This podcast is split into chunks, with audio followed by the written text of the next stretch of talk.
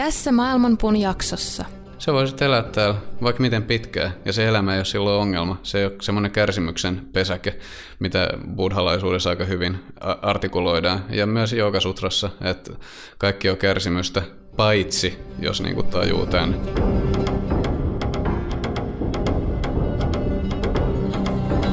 Maailmanpuun juuret ovat ylhäällä ja lehvästö alhaalla. Sen oksat levittäytyvät kaikkialle luonnonvoimien ravitessa niitä. Aistikohteet ovat sen versoja ja sen juuret levittäytyvät sitoen sielut niiden tekojen mukaisesti. Sen todellinen muoto ei ole näkyvissä tässä maailmassa, ei sen loppupää eikä alkupääkään.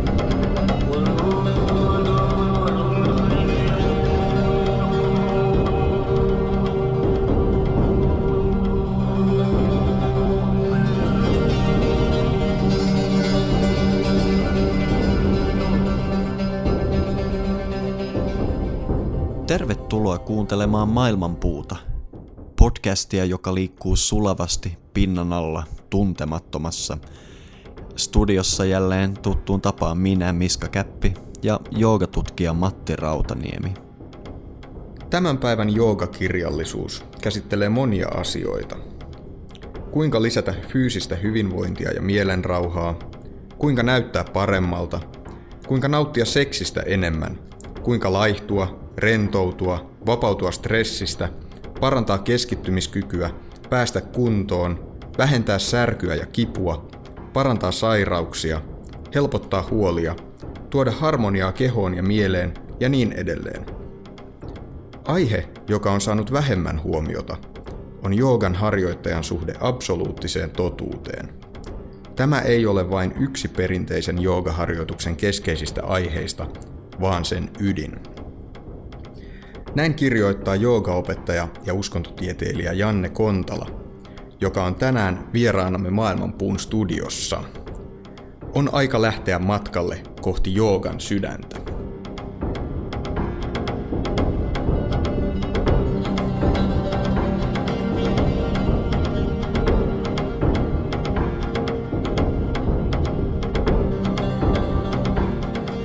Tervetuloa Janne tänne meidän uuteen väliaikaiseen studioratkaisuun.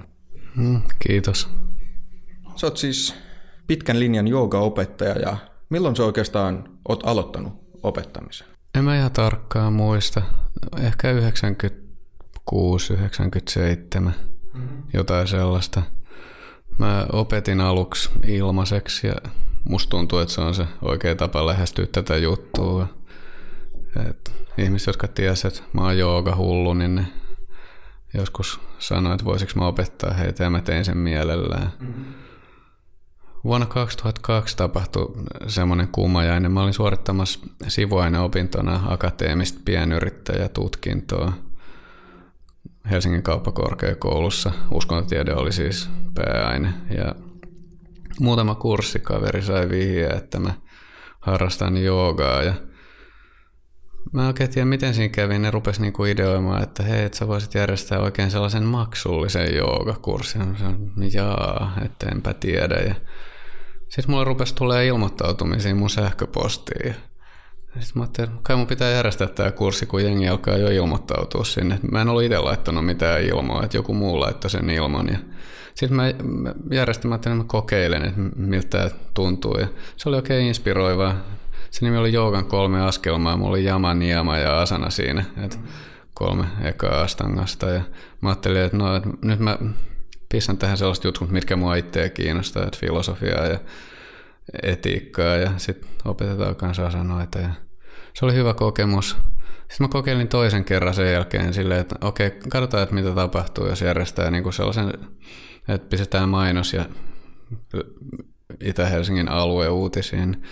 Sitten sinne ilmoittautui, mä olin varautunut, että ehkä kymmenen tulee, mutta sinne tuli yli 50 ihmistä. Mun piti niinku, mun tilaan mahtui kahdeksan oppilasta, niin mun piti yhden viikkotunnin sijaan laittaa joku seitsemän viikkotuntia, että saisi kaikki osallistujat mahtua siihen sillä tavalla tämä nyt sitten alkoi, että en mä nyt niin kauheasti ollut suunnitellut, että musta tulee joogan opettaja. Mutta... Joo, ja sä tuossa mainitsit, että jo 90-luvun alussa sä olit joogaintoilija. M- miten tähän päädyttiin? jooga ei ole ihan itsestäänselvä valinta, varsinkaan pari 30 vuotta sitten. Miten sä päädyit siihen? Mun pöytätennisvalmentaja ilmeisesti ajatteli, että mä voisin kilpailutilanteessa saavuttaa paremman hermojen hallinnan, jos mä perehtyisin joogaan ja se antoi mulle joogakirjan luettavaksi. Siis mä luin sen ja se kirja teki muhun suuren vaikutuksen, mutta musta tuntuu, että samaan aikaan mulla tuli vähän sellainen fiilis, että tää on niin, kuin niin iso paketti, että mulla ei nyt ole siihen kuitenkaan aikaa. Et tuntuu, että jotenkin, että tämä ei ole semmoinen juttu, mitä mä teen 15 minuuttia päivässä, vaan että pikemminkin silleen, että jos mä tähän ryhdyn, niin sitten hyvä, jos mulla jää 15 minuuttia johonkin muuhun mm. siinä päivässä. Mutta sitten kun mä lopetin mun äh, kilpapöytätenniksen, tai sanotaanko, että aloitin siinä pitkän tauon, joka kesti yli 20 vuotta, että nyt mä pari vuotta sitten aloitin uudestaan, mutta silloin sitten sit tuntui, että keho tykkäsi treenistä, se oli tottunut siihen, että joka päivä treenataan, mutta että mitäs mä nyt treenaan sitten? No nyt, nyt se jooga sitten. Sitten mä luin kaiken, mitä mä kirjastoissa löysin siitä ja rupesin tekemään ihan itsekseen harjoituksia. Ja se tuntui pääsääntöisesti koko ajan vaan hyvältä ja inspiroivalta, että – Mä en muista, että mä olisin lukenut mitään kirjaa, mikä olisi tuntunut vastenmieliseltä, tai että mä olisin tehnyt mitään harjoitus, mikä ei olisi tuntunut hyvältä lukuun ottamatta sitä, kun mun kaveri raahas mut johonkin jonkun vitsiopiston joogatunnille, niin siellä mulla tuli sellainen kauhun hiki. Niin, et, mä ajattelin, että tämä, ei kerta kaikkiaan puhuttele mua. Mä ajattelin, että no en mä siis mene ikinä enää joogatunnille. Sitten yksi toinen kaveri huijas mut tai houkutteli Räisäsen Peten voimajoogatunnille. Se opetti ilmaiseksi jossain nuorisotalolla. Ja sitten mä menin sinne pikkasen samanlaisia odotuksia, että no tää on varmaan kans jotain ihan fuulaa, mutta kokeillaan nyt kuitenkin. Sitten olikin semmoinen aikamoinen meininki, että niin kuin viiden minuutin päästä oli sellainen fiilis, että nyt mä kuolen kohta seuraavaksi. Sitten jatkettiin kuitenkin vielä puolitoista tuntia, niin kuin ei mitään silleen niin kuin löysäilyyn. Niin sitten mä olin sen jälkeen ihan kuollut. Mutta sitten oli sanonut, että hei, tätä täytyy saada lisää. Et se oli mulle semmoinen paras mahdollinen sisäänheitto. Että vitsi, että niin jotkut kuitenkin treenaa kunnolla ja tekee tätä tosissaan. Niin, e- eikö siis tässä vaiheessa tota, noissa Astanga, eli silloisissa voimajouga-piireissä tehty niin kuin koko ykkössarjaa heti alusta lähtien sillä No en mä tiedä niistä piireistä mitään, mutta siellä nuorisotalolla ainakin niin mua jälkeenpäin mä sain selville, että mikä on ykkössarja, niin kyllä me sen mun mielestä tehtiin ihan Joo. kokonaan. Siis mä, mä tein mitä mä pystyin, että niin. olihan siinä aika monta sanaa, mitkä ei sillä, mitä mä en pystynyt tekemään silloin. Ja mä vaan katselin, että vau, että mageen näköistä, että toi pistää tuossa noin nyt molemmat jalat niskan taakse, että ei, eihän tollainen ole mahdollista. Mutta sitten kyllä mä kuitenkin yritin jotain, mutta ei sitten mitään tullut. Selvästi sulle lähti jooga varsinkin tuosta urheilutaustasta aika fyysisenä harjoituksena liikkeelle. Mä en tunne sua kovin hyvin, mutta mitä mä oon kuullut, niin nykyään sun harjoituksessa on paljon muitakin ulottuvuuksia kuin vaan se fyysinen harjoitus, mikä sai sut koukkuun alussa. Miten tämä pääsi tapahtumaan vai Tapahtuiko edes näin? No oikeastaan se fyysinen harjoitus, mutta sen niin kuin se syvempi merkitys oli systemaattinen harjoitus, mm. johon mä olin tottunut fyysisessä kontekstissa, mutta se, se konsepti, että harjoitellaan säännöllisesti ja tehdään duunia asian eteen ja niin kuin sen ei tarvitse tuntua koko ajan vaan pelkästään niin kuin kivalta, vaan niin kuin asettaa tavoitteet tehdä töitä ne eteen. Se oli se konsepti, missä mä viehätyin joogassa. Ja ei siinä kauan kestänyt, kun mä niin kuin, kyllä niin kuin melkein joka joogakirjassa nykyäänkin ainakin virallisesti mainita, että jooga on kyllä muutakin kuin fyysistä harjoittelua, vaikka sitten niin kuin 99,5 prosenttia siitä kirjasta olisi kuitenkin vain sitä fyysistä, mutta ne kirjat, mitä mä luin, niin kyllä niissä niin kuin kerrottiin aika avoimesti, että on tässä muutakin. Ja sitten mä rupesin löytää kaikenlaista muutakin meditaatiokirjallisuutta. Ja sitten mä kokeilin sitä ja mä innostuin siitä kanssa välittömästi ja mä rupesin tekemään, että ei se niin kuin sille ollut, että ei mulla kestänyt kovin kauaa siihen ruveta lisäilemään meditaatioa ja Ehkä niin kuin voisi sanoa, että joku vuoden sisällä tapahtui silleen, että niin kuin asanaharjoittelu tuli mukaan meditaatio ja sitten filosofia Ja siinä oli sitten sellainen paketti, että tuntuu, että tässä on aika paljon. Niin kuin, että... Mm-hmm. Joo, eli, eli sä aloittelit kirjojen avulla ja sitten kävit kokeilemassa eri, eri juttuja. Mutta tota, oliko sitten niin kuin joku semmoinen niin kuin harjoitussuuntaus tai joogatyyli niin sanotusti, johon sitten niin kuin sitouduit pitemmäksi aikaa, tai missä vaiheessa semmoinen tuli? Mm, joo, 93 tapahtui sillä, sillä lailla, että mä kokeilin mantrameditaatioa ekan kerran ja siinä oli joku muutaman kuukauden semmoinen äh, pohdiskeluperiodi. Mä olin tehnyt toisen tyyppistä meditaatioa aikaisemmin, ja, josta mä tykkäsin tosi paljon. Ja sitten tämä mantra-juttu, että tämä on myös niinku aika, aika kova juttu, että niinku pakko myöntää, että mä en ollut toivonut, että niin kävisi, mutta sitten kuitenkin piti todeta niin kuin, että oman kokemuksen pohjalta ainakin, että no multa ei nyt ainakin toimi, että vähän ehkä liiankin hyvin, että mä yritin sitten lopetella sitä, ja, mutta sitten kuitenkin niin tuli, että, no, että, mutta, että pakko, pakko myöntää, että se oli aika hyvä juttu, että sitten mä otin sen uudestaan ohjelmaa ja ehkä siinä meni muutama kuukausi, mä päätin, että okei, okay, tämä on mun juttu, että sitten sit mä oon tehnyt sitä päivittäin siitä 93 asti. Et tänä vaan tuli silleen, että niinku mun elämässä on enemmän joogavuosia kuin muita vuosia. Mm-hmm. Mä oon ihan varma, että osa kuulijoista nyt miettii, että mitä ihmettä on mantra-meditaatio, jonka sä mainitsit. Voisitko sä kertoa vähän paremmin, että mistä siinä on kyse? Okei. Okay.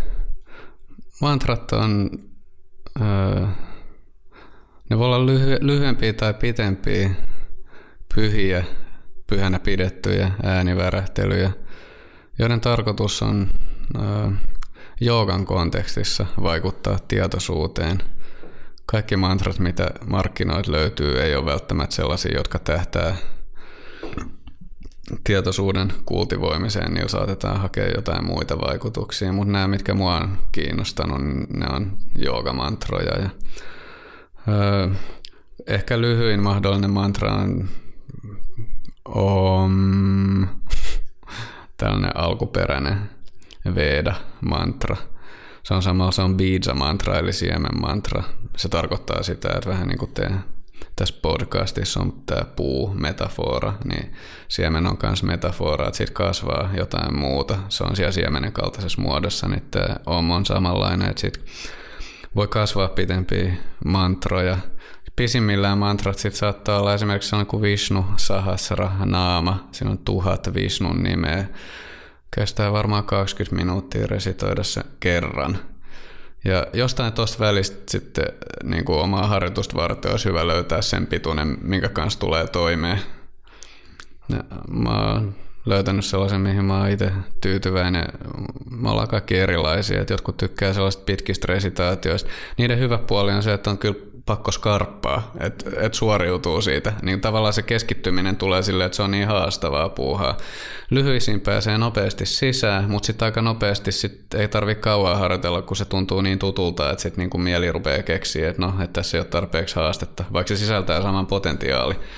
Et ehkä käytännössä sitten semmoiset jonkunlaiset puolipitkät 10-20 tavuiset mantrat voi olla sellaisia aika hyviä hyviä työkaluja, jos on kiinnostunut sellaisesta systemaattisesta harjoituksesta. Et ehkä mä tolleen ajattelisin nyt niin kuin sekä harjoittajan ominaisuudessa että on sitä jonkun verran sitten opettanutkin asiasta kiinnostuneille. Mikä on sun oma näkemys? Minkä takia jonkun tavun toistaminen voi olla millään tapaa hyödyllistä? En mä sitä lähtisi tässä nyt mitenkään lobbaamaan. Et jos joku tulee siihen tulokseen, että se haluaa kokeilla, niin sitten kannattaa mun mielestä tuntuisi vähän samalta, että mä yrittäisin tässä nyt jotenkin argumentoida banaanin puolesta kuulijoille, jotka eivät koskaan maistanut banaania. Tiedättekö te, että jos te menette lähikauppaan, siellä on sellaisia keltaisia pitkulaisia juttuja, ja tota, jos ne ei viherrä eikä ole täynnä mustia pilkkuja, niin jostain siitä välit löytyy semmoinen sopiva keltainen, että sitten teidän kannattaa niinku tehdä se investointi, maksaa siitä 50 senttiä, ja sitten tota, se voi avata kahdesta päästä.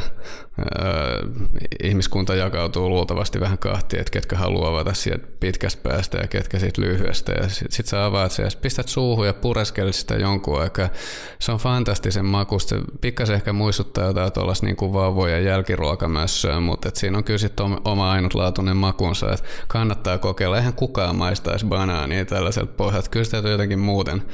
Niin mä vitin niin kuin tehdä jotain tällä samalla taas niistä mantroista. Et jos, jos kiinnostaa sukeltaa joogas pintaa syvemmälle, niin se on yksi tie, miten se voi tehdä ja en mä, ei se välttämättä kaikille sovi.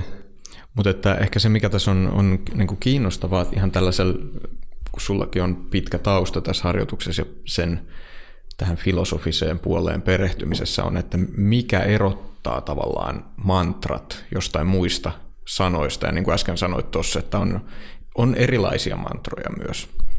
Mantrateoria sanoo, että mantra on siitä erityinen äänivärähtely, että päinvastoin kuin useimmat sanat, mitä me käytetään, on tietyssä määrin sopimuksen varaisia. Ainakin vaikuttaisi siltä, että kun me suomen kielellä sanotaan aurinko, niin se on ruotsin kielellä jotain ihan muuta ja englanniksi jotain muuta ja varmastikin venäjäksi ja kiinaksi jotain muuta. Eli tuntuu siltä, että me voidaan käyttää hyvin erilaisia samoja viittaamaan samaan asiaan. Mantrateorian mukaan äänivärähtelyt itsessään on ö, sillä tavalla absoluuttisia tai erityisiä, että ne niihin ei tarvitse lisätä mitään ja niitä ei tarvitse selitellä, että ne sisältää sen tyyppisen energian, jolla on voima vaikuttaa tietoisuuteen puhdistavasti. Ja tota, mun mielestä on sellainen juttu, mitä mä en itse uskonut, kun mä aloin tekemään harjoituksia. Ja mä myös suosittelen mahdollisesti asiasta kiinnostuneille kuuntelijoille, että ei kannata uskoa, mutta että sen verran voi olla mieliavoin, että kokeilee itse ja katsoo, että toimiiko se. Että joogan teoria muutenkin, se on tietysti mielessä empiirinen, eli mutta laboratorio on harjoittajan omassa sydämessä ja mielessä. Et me tehdään kokeita, joita muutkin on tehnyt aikaisemmin, mutta me katsotaan, että toimiiko se meillä itsellä. Ei olla välttämättä niin kiinnostuneita, että kiinnostuu, toimiiko tämä naapurilla tai ää, mun mielestä se on joogan semmoinen erityislaatuisuus ja sen erityisarvo ainakin itselleni. Joo, tämä selvästi, mihin viittaa tässä, liittyy sanskritin ainutlaatuiseen suuteen kielenä. Sanskrithän sanana jo tarkoittaa loppuhiottua tai täydellistettyä. Siitä on monia eri tapoja yrittää pukea se sana suomen kielelle. Eli sanskrit ei siinä mielessä ole luonnollinen kieli, että meillä on vain joku ääne ja sovitaan, että se tarkoittaa tätä, vaan sanskrit on erässä mielessä, jos mennään ihan lähteisiin, siellä puhutaan, että se on se kosmoksen kieli, se on se, mikä luo maailman, synnyttää meidän kokemuksen ja niin edelleen. Eli tätä kautta tiettyjen tavujen, vaikkapa lausuminen jopa pelkästään mielessään tai sitten suullisesti voi saada jotain aikaa. Mä tietoinen tuosta teoriasta, mutta sanotaan, että mulla itsellä ei ole henkilökohtaista kokemusta siitä, että miten universumi ilmentyy äänivärähtelystä. Mutta sitten jos ajattelee, että ihminen on mikrokosmos, että e, e, mun mielestä tuntuu jotenkin keinotekoiselta sanoa silleen, että tuolla on tuo universumi ja mä oon tässä jotenkin erillään siitä, niin sitten periaatteessa voisi ajatella, että jos ne lainalaisuudet toimii omassa tietoisuudessa, niin sitten ei ole niin kauhean kaukaa haettu, että jotain samankaltaista voi tapahtua myös oman, oman pään ulkopuolella. Ja kyllä mä uskoisin, että se, mitä mä tässä nyt kerroin pikkasen jostain omista kokemuksista, ne ei ole silleen kauhean ainutkertaisia, että joku syyhän siinä on, että näitä samoja mantroja on toistettu käytännössä niin kuin vähintäänkin tuhansia vuosia. Että jos niissä ei olisi mitään, niin olisi jotenkin aika vaikea ymmärtää, että miten on onnistuttu niin kuin siirtää tällainen perinne näin tehokkaasti eteenpäin, jos sen ainoa pointti olisi joku joku ihan muu kuin mitä se teoria siitä sanoo. Et mä itse uskon kyllä siihen joogan teoriaan siinä, että se on niinku kokemuksellinen ja metodinen, että tässä on nämä menetelmät ja kokeile itse ja tee niistä johtopäätökset. Ja ei se välttämättä kaikilla toimi, mutta näyttää siltä, että riittävän aika, aika monilla toimii.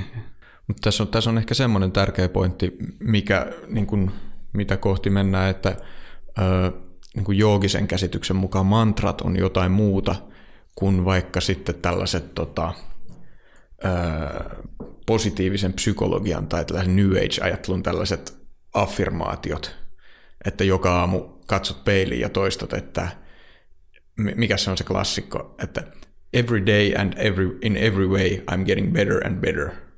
Ja sit, sitä kun toistaa, niin sitten tota, elämä menee hyvään suuntaan. Siis näitähän on paljon nykyään, eikö, eikö niin kuin, tämäkin tota, tämä, tämä, mikä tämä on tämä klassikko, mitä nyt myödään tämä secret-salaisuus, se, se perustuu myös tälle ajatukselle, että kun toistat tiettyjä juttuja ääneen tai mielessä, niin alat vetää niitä puoleesi. Mutta siihen ei sisälly, että se on niin kuin mikä vaan, että jos joka päivä sanon, että auto, niin sitten mulle tulee auto lopulta. Mm. Et mantrassa on ehkä vähän erilainen ajatus taustalla. Joo. Mutta toimiiko toi, toi on tosi kiinnostavaa, kun mulla on aika vanha auto, niin tota, mä, oon, mä, oon, mä oon miettinyt, että jossain vaiheessa ehkä tarvii uusia sen. Mä en ole koskaan tullut ajatelleeksi, että se voisi jotenkin verbaalisesti toteuttaa. Nä, näin jotkut, väi, jotkut väittää. Mä ehdotan, että testaa tota, joka aamu, sanot vaikka BMW ja katsotaan mitä sieltä tulee. Mä, sitten voit tulla vuoden päästä uudestaan vieraaksi, niin katsotaan, tuutko Bemarilla pihaa. niin, no okei. Okay. Mä pistän tähän harkintaa. Tota,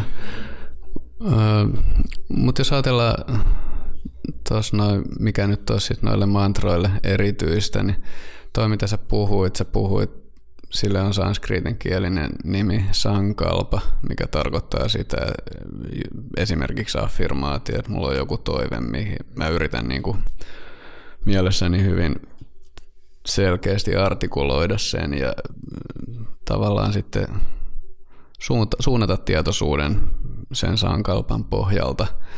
Ja joogassa on aika laillakin erilainen se ajatusmaailma siinä mielessä, että joogahan tähtää tällaisista sankalpoista eroon pääsemiseen, että nämä sankalpat nähdään ongelmaksi, jonka jooga yrittää ratkaista, niin siinä mielessä nämä mantrat ei ole tarkoitettu vahvistamaan jotain meidän toiveita jostain aineellisesta hyvinvoinnista, ainakaan joogamantrat, vaan pikemminkin niiden tarkoitus on päinvastainen, että jos ajatellaan tässä meidän pöydällä on nyt äh, muki, joka on tyhjä. Mitä enemmän siihen mukiin kaataa teetä, sitä vähemmän siihen mukiin mahtuu ilmaa tai maitoa. Jos on piripintaa täynnä teetä, niin silloin siihen ei enää mahu ollenkaan maitoa, vai mitä? Ja päinvastoin, jos on täynnä maitoa, siihen ei mahu teetä. Eli siinä on tietty määrä, mitä sinne mahtuu jotain tavaraa. No, meidän mieli on myös tietynlainen tuommoinen teemuki, joka on täynnä, mitä se nyt sitten onkin täynnä. Se saattaa olla täynnä ärtymystä siitä, että soitin asiakaspalvelijalle tehdäkseni valituksen tilaamani uunin asennuksesta, joka ei vastannut odotuksia. Ja se saattaa pilata päivän, viikon, kuukauden, niin kuin se, että se vaan pyörii mielessä mieli on täynnä niin kuin ketutusta, joka nousee huonosta kokemuksesta asiakaspalvelijan kanssa. Se, mitä mantrat tekee, niin ne alkaa ottaa haltuun sitä tilaa. Että sä työnnät mantran sisältämää energiaa, positiivista, mä, mä en sano positiivista, vaan henkistä energiaa ää, mieleen, jolloin siellä jää sit siinä määrin vähemmän tilaa kaikille tällaisille ää, ää, ehkä epärakentavalle materiaalille, kiukulle, ärtymykselle, masennukselle, pelolle, kateudelle ja ahneudelle. Nämä on kaikki sellaisia asioita, jotka ää, ajaa meitä toimimaan tavalla, joka ei ole meidän pitkän tähtäimen edun mukaista. Ja mantrat ei yritä muuttaa tätä sykliä sille, että se yrittää korvata vähemmän hyviä ajatuksia pikkasen paremmilla ajatuksilla, vaan periaatteessa lakkauttaa tällaisen ajatuksen, ajatusten muodostaman oravan pyörän kokonaan. Ja se on se, mikä on näissä mantroissa selkeästi erilainen verrattuna tähän BMW-meditaatioon. Eli sä laitat niin kuin vaan mieleen jotain, minkä sä toivot siellä olevan, jotta ne ei-toivotut asiat ei niin herkästi valtaisi tilaa? Ää, ei, vaan ää, mä laitan sinne jotain, mikä poistaa sekä ei-toivotut asiat, että sellaista asiat, mitä mä toivon. Tota, Miska, te, teidän koulukunnassahan mantroilla on myös tärkeä asema. Miten, miten sä näet tämän mantrojen toimivuuden tai niin kuin tämän saman asian, mistä puhutaan? Meidän koulukuntaan tai kaulaa kutsutaan joskus myös mantra margaksi, eli mantran tieksi, eli se suurin piirtein kertoo sen, miten tärkeä osa mantroilla on siinä. Ja mun tarina mantrojen suhteen, se, se on sisältänyt tosi monta erilaista vaihetta siihen, niin kuin, miten mä oon omaksunut ne. Kaikki lähti, kun mä aloin Intiassa kiertelee ja tavallaan, niin kuin sä äsken puhuit, niin se mantroissa on jotain sellaista, mikä ainakin joitain ihmisiä vetää puoleensa ja niissä on jotain, mikä niin sanotusti tuntuu syvällä. Ja mä kiinnostuin aiheesta ja mikä oli mun tapa lähestyä tätä oli, mä silloin tällä aina tapasin jonkun joogin tai sadhun, jotkut niistä oli ihan pultsareita sadhun vaatteissa ja jotkut oli semmoisia, jotka todella opiskeli mantroja ja mä aina pyysin sitten näitä jälkimmäisiä tyyppejä opettaa mulle jotain ja sitten mä sain sieltä aina jotain. Vuosia myöhemmin mua on huvittanut, että mä melkein aina sain jälkikäteen asiaan tutustuttua, niin Adi Shankaracharyan slokia niiltä. Mutta mikä siinä, niitä mä sitten aina sopiva hetken tulleen lausuin ja, ja tykkäsin siitä kokemuksesta. Se oli tosi hyvä. Sitten mantrat oli vähän tämmöinen abstrakti juttu, semmoinen tosi kokemusperäinen juttu, että mä vaan nautin siitä tunteesta, mikä siinä tuli. Mutta sitten mä tosiaan aloin opiskelemaan tässä kaulatraditiossa ja se pisti mun käsitykset aika uusiksi ja, ja siihen asti mä olin siinä näkemyksessä, että mantra on tavallaan vähän niin kuin, miten se sanoisi, siinä on sisällä jo kaikki ja mun tarvii vaan sanoa se ja siitä tulee se vaikutus. Mutta mun opettaja sanoi, että okei, ne mantrat on todella niin kuin sitä, mitä ne on. Mutta se, että sä vaan toistelet niitä, on vähän sama kuin sä menisit fysiikan laitokselle ja sä vaan huutaisit käytävällä, että ei ole MC toiseen, ei ole MC toiseen. Että se ei riitä. Että okei, sä saat siitäkin hyötyjä, mutta jos sä haluat kulkea tätä mantra margaa, niin sun on tehtävä jotain ihan muuta.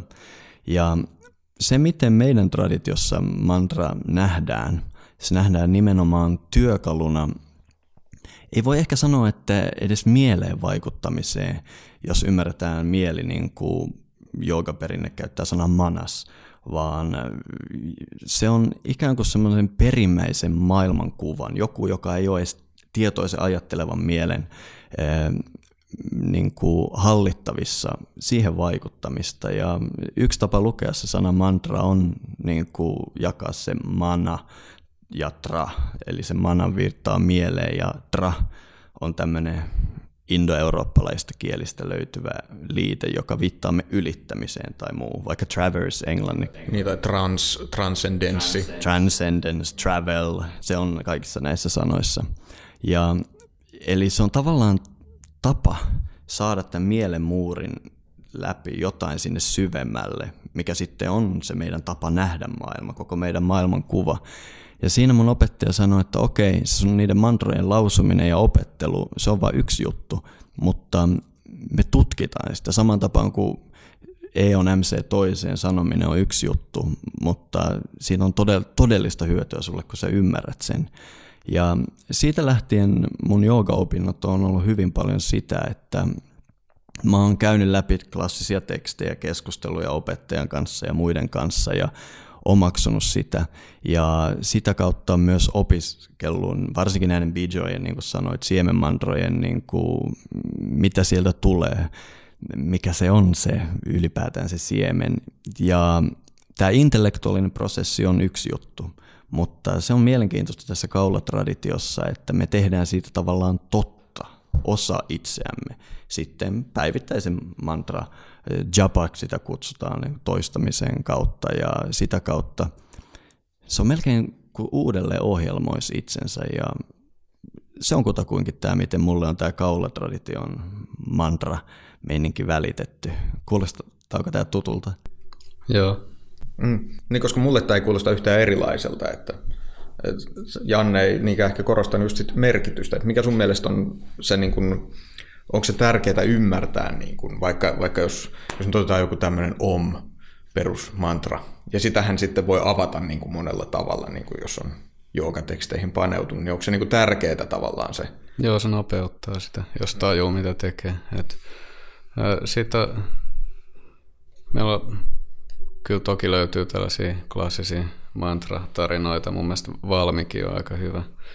Valmiki kirjoitti Ramajanan saatua ilmestyksen siitä, mitä, mitä Ramajana sisältää. Hän näki sielunsa silmin kaikki ne tapahtumat, sitten kirjoitti kirjan. Mutta miten hän pääsi siihen ilmestyksen partaalle oli se, että äh, hän oli äh, ammatiltaan rikollinen, äh, ilmeisesti jonkunlainen maantierosvo ja se oli tota, äh, aika karkea tyyppi kaikesta päätellen ja se tapasi sitten tulevan kurunsa Naaradan, jonka se mun käsityksen mukaan se yritti ryöstää se.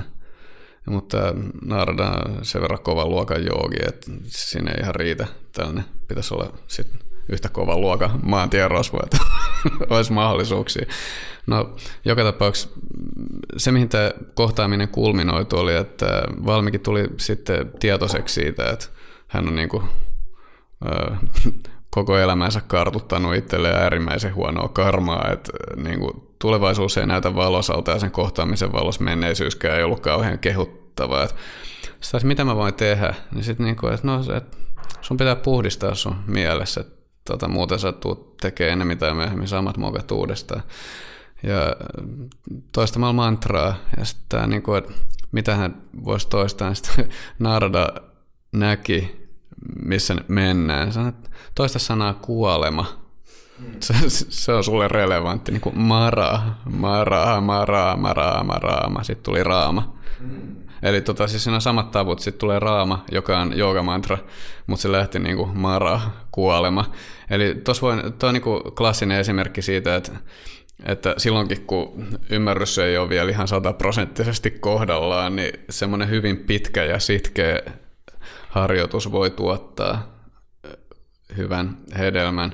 Mutta Valmikin tapauksessa todella niin kuin, se oli yhdistelmä sitä, että hän ei tiennyt sitä teoriaa, mutta hän oli myös hyvin päättäväinen, että se mun käsittääkseni valmikin tarkoittaa suunnilleen jotain niin kuin joka tuli siitä, että hän istui niin sitkeästi paikalla, että muurahaiset rakensi hänen ympärilleen, kun hän teki sitä meritä. Voitte vaan kuvitella, että muurahaiskeon sisältä kuuluu, kuuluu mantran toistaminen. Mutta se on niinku mun mielestä tärkeä semmoinen tärkeä kertomus siitä, että, että silloinkin kun ei ollenkaan ymmärrä, mitä tekee, niin jos päättäväisesti keskittyy, niin se voi viedä eteenpäin, joskin hitaammin, niin kuin sanoit. Mutta jos tässä kohtaa saan siteerata Patanjali pikkasen käyksi. Totta kai. Saa aina, aina saa siteerata Patanjalia. No se, siellä, on, niinku, siellä on ohjeet, että, tad japas tadartha bhavanam, että japa toista, ja joogan kontekstissa on itsestään selvää, että tulisi toistaa keskittyneesti. Että sitten jos sä vaan niin teet sillä, että kun sä oot fysiikan laitoksella ja huutelet sitä kaavaa siellä, sä et välttämättä edes keskity siihen. Silloin sitten ei kyllä ole lähes mitään hyötyä. Mutta siinä kohtaa, kun se läpäisee sen mielen, että sen sijaan, että sä mietit jotain muuta, niin sä saat sen mieleen sen mantran äänivärähtelyn, niin vaikka et sä ymmärtäisi, niin silloin tapahtuu jotain. Että se on, silloin mun mielestä siinä kohtaa menee se, että milloin siirrytään joogan maailmaan, että ihminen yrittää keskittyä siihen, mitä se tekee. Mutta sitten siellä on se Artha Bhavanam, joka edesauttaa sitä, että Bhavanam on seuraava, että meillä on Chintanam on projektiajattelu, eli meidän mielessä on monia ajatuksia, mutta ne pyörii yhden teeman ympärillä. Niin kuin meillä on tässä podcast, tässä tulee paljon, paljon erilaisia ajatuksia ja lauseita, mutta ne pyörii kuitenkin yhden teeman ympärillä. Me ruvetaan esimerkiksi yhtäkkiä puhua jostain niin kuin autojen, tai ollaan me puhuttu. No, autoista puhuttiin jo. Se on, kosmiset yhteydet on aika monipuolisia. Mutta periaatteessa, että ajatukset pyö, monia ajatuksia pyörii yhden teeman ympäri, se on sintana. Mutta bhavanam on se, että sä sit palautat mieleesi yhden se, hyvin selkeän ja spesifisen oivalluksen tai kokemuksen, joka liittyy tässä tapauksessa just siihen mantraan. Eli sä niin systemaattisesti yrität pitää mielessä, mitä se mantra tarkoittaa ja mitä se sulle merkitsee tai mitä sä oot opettajat kuullut. Ja bhavana on tärkeä, koska se johtaa, silloin kun sitä toteuttaa, eli se, on niin kuin, se tapahtuu älyllisellä tasolla, niin se johtaa dharanaan, joka johtaa dianaan, joka johtaa samadhiin, joka johtaa kaivaljaan, ja sen jälkeen me ollaan kuljettu koko joogan tie. Eli tuosta liittyen just, että kannattaa ymmärtää, mitä tekee. Kannattaa käyttää aikaa siihen, että älyllisesti pohtii omaa harjoitusta ja sen merkitystä. Sitten saa inspiraatio. Se ei ole silleen, että on sama tekevää, mitä me ajatellaan, ja sen jälkeen mennään tekemään meidän meditaatiot, vaan se on niin kuin, ikään kuin turvaverkko. Että jos mä luen joogaan liittyvää kirjallisuutta, ja teen, joka inspiroi mua, sen jälkeen mä teen mun harjoituksen, niin mulla on täysin erilainen lähtötilanne kuin että jos mä oon katsonut jotain kauhuleffaa ja sitten sen jälkeen mulla menee ensimmäisen tunti vaan siihen, että mä saan ne niinku veriset kuvat pois mun mielestä ennen kuin mä pääsen siihen meditaation äärelle. Et se on niinku monella tapaa aika tärkeä asia. Mä oon ihan sataprosenttisesti samaa mieltä sun kanssa, jos mä ymmärsin, mitä sä sanoit. Yksi juttu, mikä mulla tuli tuossa mieleen, on myös tämmöinen asia, mikä mulla vähän murto tuossa kaulakoulukunnan kanssa ja sä otit nyt ton Darna ja keskittymisen esille ja, ja mun opettaja antoi tosi mielenkiintoisen näkemyksen mantroista ja nimenomaan siitä tietoisen mielen toiselle puolelle menemisestä, koska siihen asti mä itsekin pidin niin kuin tosi tärkeänä sitä, että mä tietoisesti lausun sen mantoin. Mä oon tavallaan läsnä siinä ja, ja niin edelleen. Ja mun opettaja sitten oikeastaan niin löi mulle luun kurkku ja sanoi, että älä huoli siitä, että se toimii melkein paremmin, jos et keskity siihen, mikä on tietysti tässä meillä on ehkä koulukuntaeroja, koska hän sanoi, että, että se tietoinen mieli on juuri se, minkä yli me halutaan mennä siinä mantrassa. Ei, me ei haluta työskennellä se ajattelevan mielen, joka on niin pikkupisara sitä koko tietoisuudesta. Ja sitä kautta se on, kun tuo jaba tulee niin, kuin niin sanotusti luonnolliseksi, niin siitähän tulee niin nopea ja niin, niin miten sen sanoisi, soljuva että mieli ei ole enää siinä mukana. Ja, ja mun opettaja käytti esimerkkinä yhtä oppilasta, joka oli myöskin länsimaalainen ja hän oli tullut sitten, silloin mun opettaja opetti Tamil Nadussa, Itä-Intiassa ja, ja hän tuli sitten sinne ja kysyi temppeliä meditointipaikaksi. Ja mun opettaja sanoi, että no tuossa on mahtava Shiva-temppeli, että mene sinne. Ja parin tunnin päästä oppilas tuli takaisin ja sanoi, että eihän siellä voinut meditoida, että siellä oli hirveä hulina ja vilinä ja meininki, että, että, että ihan turha yrittääkään. Ja sitten mun opettaja kertoi, että tämä on just se ongelma, mikä nykyään joogassa on, että se puhutaan vaan, että pitäisi olla niin kuin jotenkin rauhallinen, tietoinen, tietoista läsnäoloa sun muuta. Että intialaiset on ymmärtänyt, että se tiedostamaton mieli, mistä mun opettaja itse käyttää nimitystä superconscious, mikä on merkitykseltään vähän toisenlainen. Se tiedostamaton mieli on, mikä ei mene siltä ohi. Se on se osa meitä, joka vaan ahmasee koko kaikkeuden meihin ja tämä meidän tietoinen mieli on sitten se niin sanotusti filtteröity rajallinen mieli. Ja sitä kautta hän sanoi, että intialaiset ei huoli tästä niin. Ne voi vaan niin kuin oikeasti puhua siihen Nokiaansa siinä ja lausuu siitä ja, ja tekee niin kuin hommat, koska se tiedostamaton mieli ei välitä. Se toisto on tärkeä ja se hiljallinen maailmankuvan muutos. Eli siinä mielessä meidän koulukunnassa se mantran keskittyminen sanominen oikeastaan poistuu täysin. Totta kai se on mielenkiintoinen tila sitten, kun niitä ajatuksia ja sitä mieltä ei ole ja se mantra on, niin joku voi, mä uskon, että Patanjali voisi hyväksyä siitä termin dharana, mutta kyse on sitten ehkä jo eri asiasta. Mitä mieltä te olette tämmöisestä? Niin tämä kuulostaa sellaiselta, tota, tai mä tavallaan niin kun pystyn ymmärtämään molemmat näkökulmat. Mä en tiedä, että missä määrin ne on vastakkaisia, koska tota, jos miettii tällaista keskittymisharjoitusta, siis jonkunlaista harjoitusta, jossa keskitytään johonkin asiaan, on se sitten mantra tai hengit. Mä oon itse tehnyt enemmän niin kuin tällaista harjoitusta, jossa keskitytään hengitykseen niin tavallaan niin kauan kuin sitä tekee, sitä keskittymistä sillä että ai niin, nyt, äh, nyt on mietitty taas jotain niin kuin ruokaostoksia tai jotain, ja sitten taas keskitytään hengitykseen. Niin niin kauanhan se ei tavallaan tapahdu.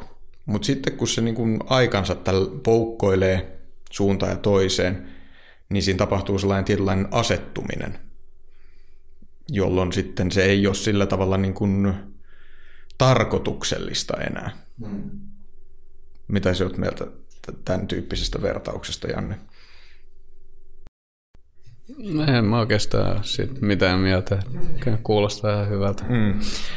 Että, että siis niin kuin, että, että tavallaan täytyy olla joku sellainen, mun mielestä täytyy olla joku sellainen alkupiste. Että se ei voi niin kuin lähteä siitä, että tota, siitä, että ollaan se kännykkä kädessä jossain, tota, jossain suurkaupungin hulinassa ja sitten siinä niin kun, kuin itsestään alkaa asiat tapahtua. Että tavallaan siihen, että se sun tiedostamaton mieli työstää jotain ihan missä tahansa tilanteessa, niin sun on täytynyt jo aika lailla syöttää sinne sellaista tietynlaista niin kuin ravintoa tai informaatiota, joka sitten voi työstyä ehkä jossain niin kuin Joo, totta kai. Itse olen monta mantraa opiskellut ja kun mantraa ensimmäistä kertaa tutustuu, niin se on kaukana tiedostamattomasta prosessista. Sun pitää niin tietoisesti yrittää kaivaa, mitä tuli tämän jälkeen, tämän jälkeen. Mutta ehkä se juttu onkin lopulta päästään irti siitä keskittyneisyydestä ja mennä sinne tiedostamattomalle tasolle. Mutta oot oikeassa, eihän mitään voi oppia, ellei tietoisesti sitä tee aluksi. Mutta tota, tässä Janne, sun kirjahan on, sä oot siis kirjoittanut pari vuotta sitten, tai pari vuotta sitten tullut suomeksi tämmöinen kirja kuin Joogan sydän. No, mä kirjoitin sen alun perin englanniksi. Että Joo, okay. aivan. Joo, siihen mä olinkin tulossa. Eli alun perin tehnyt tämän englanniksi ja se on, se on, se on julkaistukin siis. Joo, se tulee kohta painos. Jo, joo.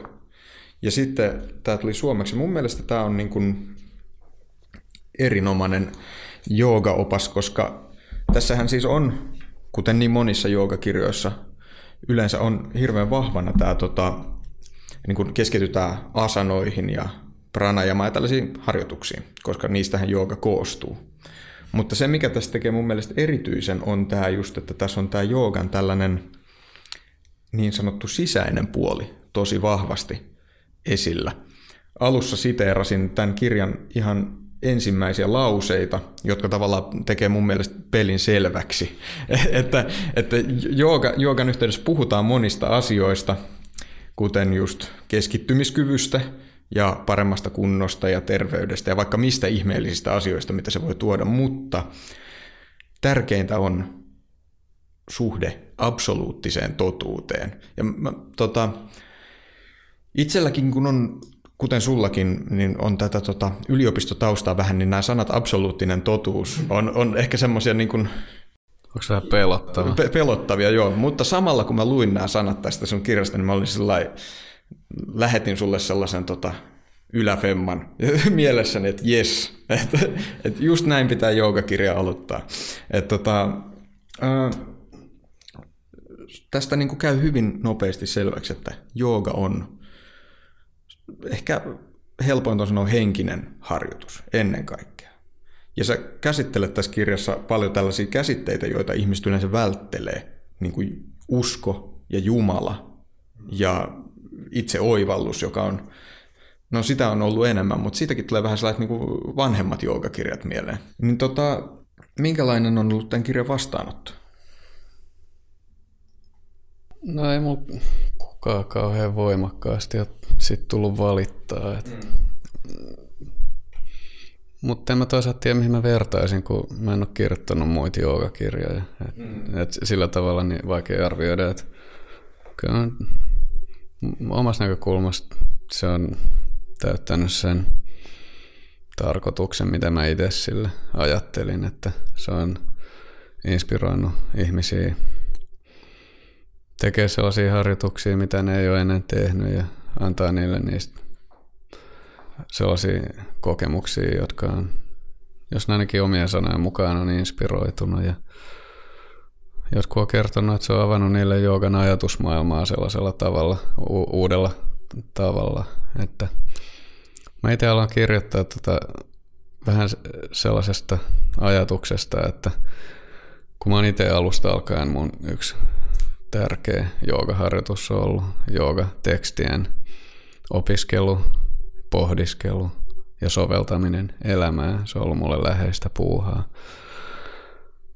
jos mä näin, että jostain syystä se ei tunnu toimivan samalla tavalla aika monilla, että aika monet mun joogaoppilaat kysyvät, että osaisiko suositella jotain joogakirjaa, missä vähän voisi se joogafilosofiakin avautua.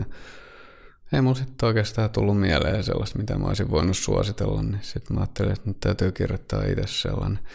Et mulla, mulla on ollut semmoinen ajatus, että rakentaa jonkunlainen silta, että toisaalta on ne klassiset tekstit, missä kyllä niin löytyy aika hyviäkin suomenkielisiä käännöksiä, mutta ne on aika tiiviitä paketteja, että se tavallisesti musta näyttää siltä, että vaatii jonkun verran sellaista perehtymistä ja et voi olla vähän iso kynnys ruveta tuosta vaan opiskelemaan Bhagavad Gita ja ilman opettajaa ainakaan ja ymmärtää, että mitä tämä tarkoittaa mun elämässä. Ja, ja sitten mä näen, että on tällaiset niinku populaarit, modernit joogakirjat, mitkä sisältää paljon kuvia ja harjoituksia ja missä niinku sitten tehdään joku semmoinen virallinen tunnustus, että kyllä tässä joogassa on tämä filosofia. Ja sitten mä ajattelin jotenkin, että tekisi kirja, jos se formaatti on samannäköinen, että se ei niinku pelästytä ihmisiä, että munkin kirjassa on niinku kuvia joogaa sanoista ja sellaista, miten ne tehdään, mutta sitten siinä niinku kulkisi rinnalla koko ajan semmoinen jooga, jooga filosofian ja joogan henkisen puolen semmoinen lanka, että jotenkin saisi saisi kudottua ne yhteen se, sillä tavalla, että se olisi jotenkin mahdollinen lukukokemus, että sillä lailla inspiroivaa kuulla, että se annoit mulle yläfemman siitä. Kyllä, ensimmäisestä lausesta heti, ja siis että ei, taso ei suinkaan laskenut sen jälkeen. Tota, mainitsit tuosta tekstien opiskelusta, onko sulla ollut joku opettaja niiden tutkimisessa sitten? On. Kuka? Mulla on ollut moni opettajia. Mä en ehkä haluaisi mennä siihen nyt enempää tässä kohtaa. Joo, mutta se on, se on ihan, hy- sulla tässä tota, on kuitenkin niin kuin näkyy, että, tai tässä on paljon viittailuita just klassisia tekstiä. Ennen tota ensimmäistä lausetta, jota siteerasin, on Bhagavata Puranasta Joo. pätkä ja näin, että tota, sä oot niin paneutunut syvällisesti, mutta että silti ne on tavallaan ö, hyvin sillä, sillä lailla helposti lähestyttävästi tuotu tänne tekstiin. Mä tässä mietin, mä, mä, mä en ole vielä päässyt sitä ekaa lausetta pidemmälle, että, että mä mielessäni takerruin siihen. Musta olisi mielenkiintoista kuulla, että mihin sä viittaat sillä absoluuttisella totuudella, koska niin kuin Matti vähän vihjas, varsinkin akateeminen maailma säikkyy moista väitettä, mutta sä, mä, mä veikkaan jonkun verran joogakirjallisuutta ja muuta tutkineena, että sä viittaat siihen ehkä vähän eri sävyyn kuin vaikkapa joku länsimaalainen filosofi tai akateemikko voisi viitata. Tai en tiedä, mitä mieltä sä oot? No mä itse sitä mieltä, että joogakirja ei ole akateeminen kirja, vaan se on ö, harjoittajan kirjoittama kirja toisille harjoittajille sellaisessa niin kuin yhteiseen joogaan liittyvän jakamisen hengessä – et yhteisen opiskelun. Et totta kai se on yksi suuntaisi viestittää, että jos mä kirjoitan kirjaa ja joku ostaa ja lukee sen, niin se on niinku aika vähän, mitä se pystyy siinä niinku editoimaan sitä viestiä muuta kuin mielessään, mutta se, mutta sillä tavalla mä oon ajatellut ja se on niinku rakentunut silleen, että tuossa on valtaosa tuossa kirja-ajatuksista, niin on sellaisia, mitä mä oon joskus esittänyt joogatunneilla tai luennoilla, mitä mä oon pitänyt. Eli mulla on ollut koko ajan mielessä semmoinen tietynlainen hypoteettinen, mutta kuitenkin niin kuin todellisista kokemuksista koostuva mahdollinen lukijakunta. Ja ehkä se on niin kuin jollain tapaa sitten tavoittanut sen lukijakunnan, ja emme nyt tiedä sitten, että antaisiko toi nyt niin kuin akateemisesta joogatutkimus siitä näkökulmasta, olisiko se kovinkaan kiinnostava kirja. Että se on, mä uskon, että se on kiinnostava, jos on itse kiinnostunut kokeilemaan harjoittaa. Se kysyy absoluuttisesta totuudessa, mitä se tarkoittaa. Mieluummin vastaisin siihen nyt sitten niin traditionaalisesti, että en käyttäisi tätä akateemista hattua, koska se todellakin niin kuin ehkä sitten akateemisesta näkökulmasta on vähän niin kuin semmoinen, ei se ole akateeminen termi, että se on, meillä on sanskriitis, no,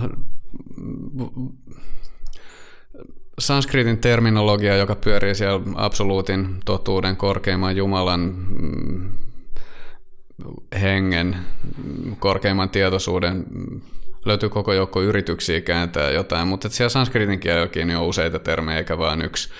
Et tunnetuin on ehkä Brahman, joka tarkoittaa äh, absoluuttista totuutta.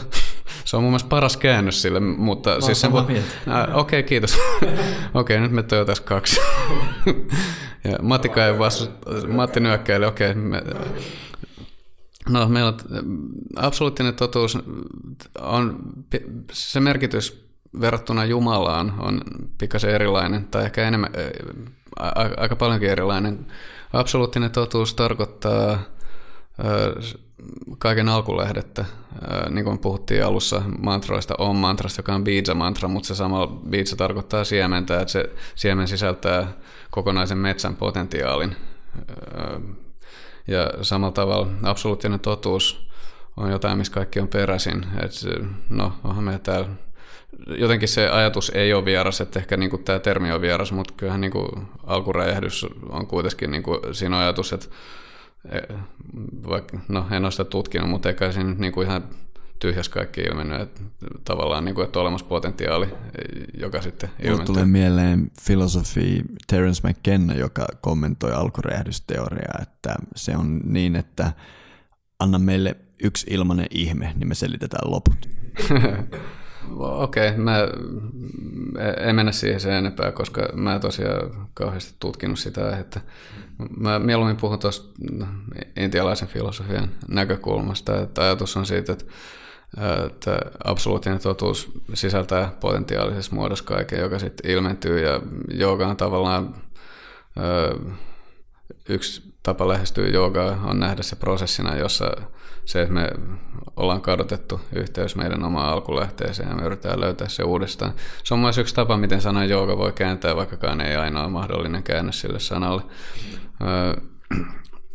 Että jooga voi tarkoittaa yhteyttä, mutta se ei tarkoita yhteyttä siinä mielessä, kun se on käännetty jossain populaari joogakirjallisuudessa sielun ja kehon yhteyttä, että se on päinvastoin se, että se sielu- ja kehoyhteys on se ongelma, jonka jooga yrittää ratkaista.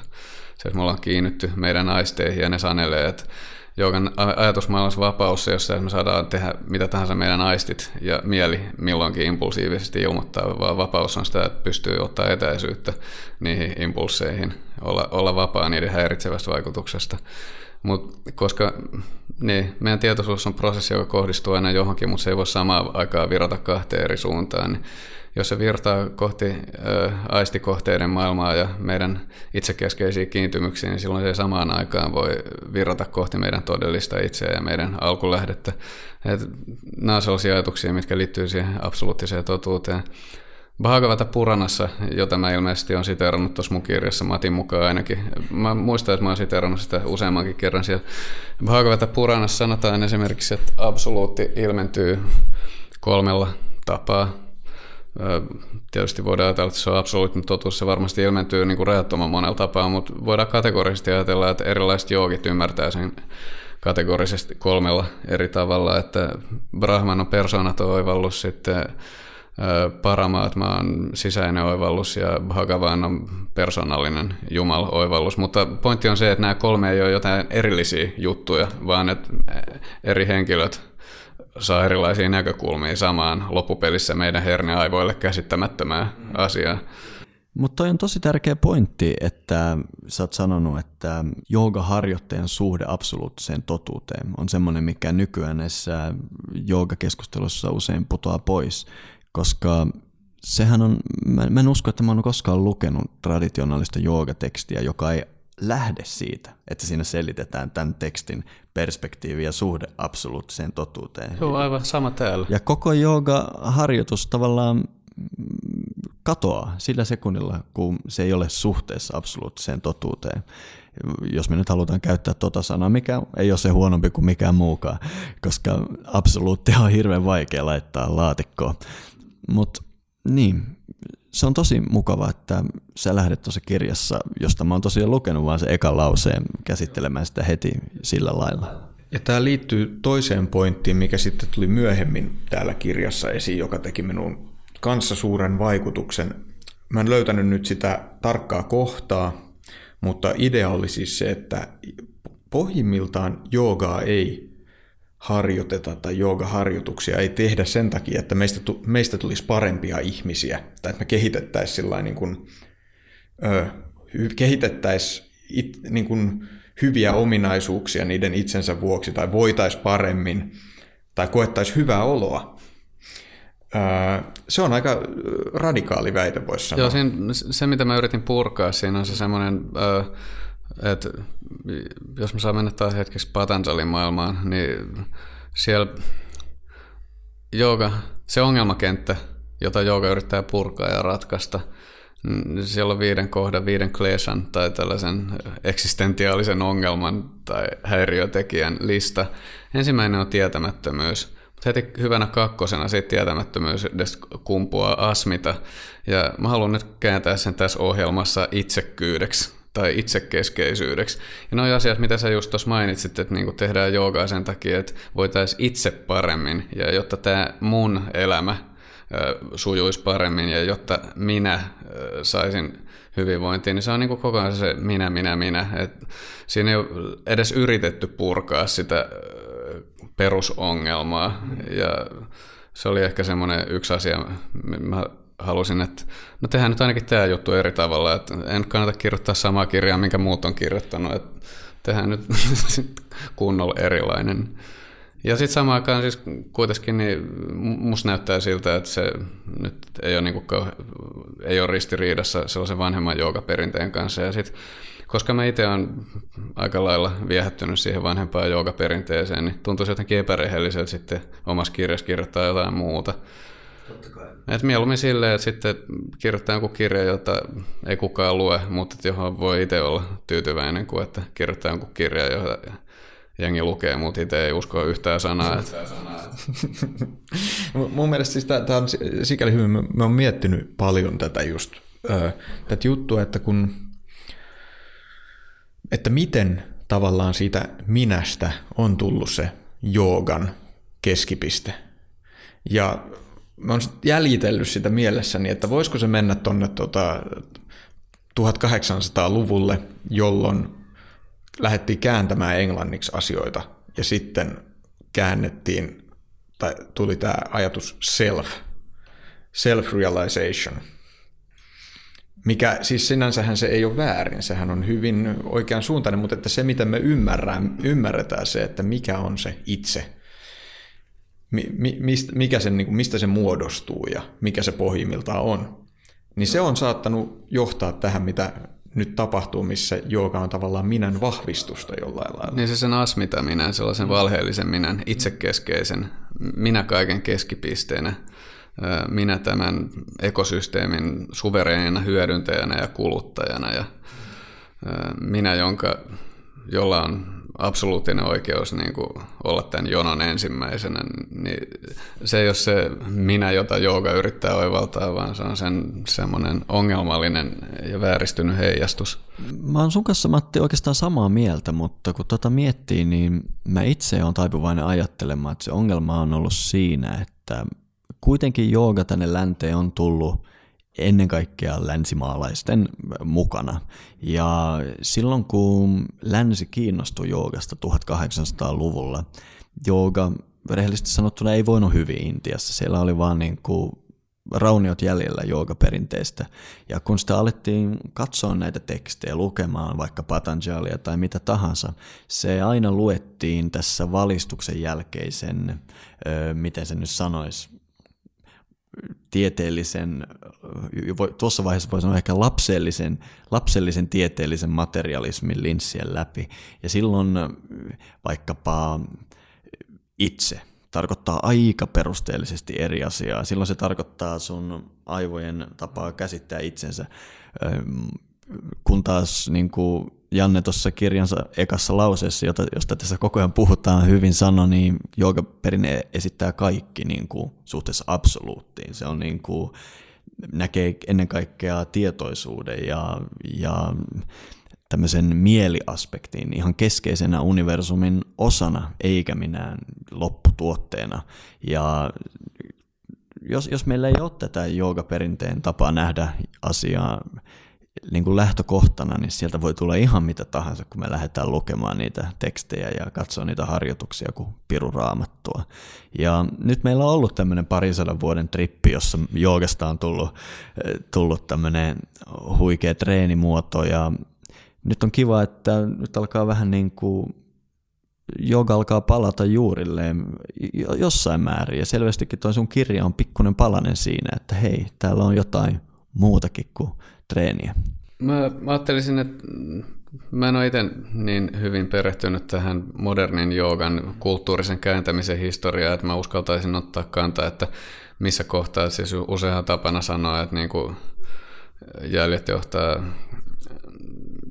tyyliin Vivekananda ensimmäisiin presentaatioon, mutta nekin nousee tietysti sitten historiasta, että yleensä niin kuin bengalilainen niin kuin tällainen äly, bengalilaisen älymystön semmoinen protesti brittiläisen siirtomaavallan niin kuin tällaista älyllistä invaasioa vastaan. Että kuinka, pe, kuinka, pelastaa, kuinka pelastaa vanha traditio ja tehdä se uudestaan kiinnostavaksi niille ihmisille, jotka on jo myyn, myyn, myyneet sielunsa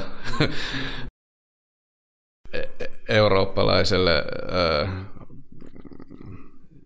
en mä tiedä, sivistykselle tai maailmankuvalle – en mä nyt halua mennä sanoa silleen, että, niinku, että just niinku intialainen maailmankuva on se ykkönen ja muut on huonompi, mutta että siis niinku tämä on se tausta, mistä niinku lähdettiin pohtimaan, että miten me voitaisiin nyt tehdä tämä presentaatio sellaiseksi, että niinku, tämä voisi olla kiinnostava ja relevantti nykypäivän maailmassa. Mutta se, mihin mä haluaisin tulla, että menemättä siihen, että kuka sanoo nyt ja mitä ja kuka on syyllinen, että joka perinne itse tiedostaa tämän ongelman, että e, se ei ole ongelma, joka syntyi 1800-luvulla, vaan se ongelma on yhtä vanha kuin ihminen ja jooga itse. Ainakin siis niin kuin perinteen valossa niin meiltä löytyy tosi vanhoja tekstejä, jos varoitellaan jatkuvasti mopon karkaamisesta. Että jooga on semmoinen ongelmallinen kaksiteräinen miekka, jos se toinen terä osoittaa itse omaa vatsaa tavallaan, että siinä pitää olla varovainen, koska me ollaan mitä me ollaan, tällaisia itsekeskeisiä otuksia. Ja vaikka, et jos ei sen kanssa ole varovainen, niin sitten helposti hyvästä asiasta tulee ongelma, koska sitä käyttää väärin sille, että niin kuin mä voin, veitsi on ihan neutraali, että se, että niin kuin, viipallanko mä sillä kurkkuu leivän, leivän päälle vai viipallanko mä sillä jonkun kanssa ihmisen kurkkua jossain taloudellisessa hyödyn tai jossain muulla väkivaltatripillä, niin ei se veitsen syy on, niin samalla jooga itsessään, niin jooga harjoituksena, että siinä on niin jooga, jooga filosofiana ja jooga harjoituksena, niin ne kuuluu yhteen, mutta ne voidaan erottaa ja niitä on eroteltu hyvin kauan toisistaan. Mm-hmm. Joogaharjoituksia on mun ymmärtääkseni aina käytetty joogan kannalta kyseenalaisiin tarkoituksiin, että se on varmasti ilmiö, jota, joka on ollut olemassa esimodernilla ajalla ja se ei ole pelkästään länkkäreiden syytä. Joo, se on, se, on ihan tosi juttu ja tuostahan löytyy kaikenlaisia jänniä tarinoita, mitä on kirjattu, että niin kuin minkälaisia juonitteluja joogeiksi kutsutut ihmiset on tehnyt. Öö, mutta niin kuin just tämä tietyn tyyppinen tavallaan niin kuin hyvin yleinen ymmärrys joogasta, miten se liittyy just sellaiseen self-help maailmankuvaan, niin se on mun mielestä niin kuin se alkaa tuossa tietyssä vaiheessa ja se on niin kuin tämän meidän, meidän kulttuurin tuote tietyllä lailla. Et, to, et toki niihin sisältyy vaikka mitä, mitä on tehnyt ja ihmiset on sellaisia kuin ne on, joten se on ihan selvää. Joo, mutta varmaan oikeasti laajempana kulttuurisena ilmiönä ja just tällaisena populaarikulttuurijuttuna, mitä se eittämättä on, niin se luultavasti on aika tuore. Joo, se olisi mielenkiintoista mennä tuhat vuotta taaksepäin vaikka Varanasiin kysymään joltain ihan normityypiltä, että mitä jooga tarkoittaa. Ja sitten mennään nyt kauppatorille kysymään joltain, että mitä jooga tarkoittaa. Mä luulen, että näissä ei etäisesti puhuta samoista jutuista. Joo, mä kans uskon, että se voisi olla aika mielenkiintoinen se haastattelukierros, minkä siellä, siellä 1017 vuoden Varanasissa olisi tehty. Mun, mun, mun mielestä yksi semmoinen hauska äh, siteeraus, ja, joka mulla, mä päädyin editoimaan pois sen mun kirjasta, niin mä haluan jakaa sen nyt. Sopii oikein hyvin. Niin toi Ajengari, Prasanta Ajengar, eli tämän niin kuin, äh, ison äh, Ajengarin poika, ei pieni kokoinen hänkään, mutta niin kuin, vähemmän tunnettu. Mutta Prasanta Ajengar on tunnettu just siitä, että hän tuntee tekstit, vanhat tekstit kuin omat taskunsa käsittämättömän hyvin. Hän sanoi yhdessä haastattelussa, Naamaruuppa-lehden haastattelussa, joka tämä lehti löytyy mun hyllystä. Hän sanoi jotain sellaista kuin, että, että, niin, että jooga, jooga ei ole tota, hän kysyttiin, että mitä mieltä saat tästä joogan räjähdysmäisestä suosion, räjähdysmäisestä suosion kasvusta. Sanoit, että ei joogaa suosittua, eikä se ole koskaan ollut suosittua että se, että isot ihmisjoukot sanoo jotain asiaa joogaksi, niin ei se vielä tarkoita, että se on joogaa.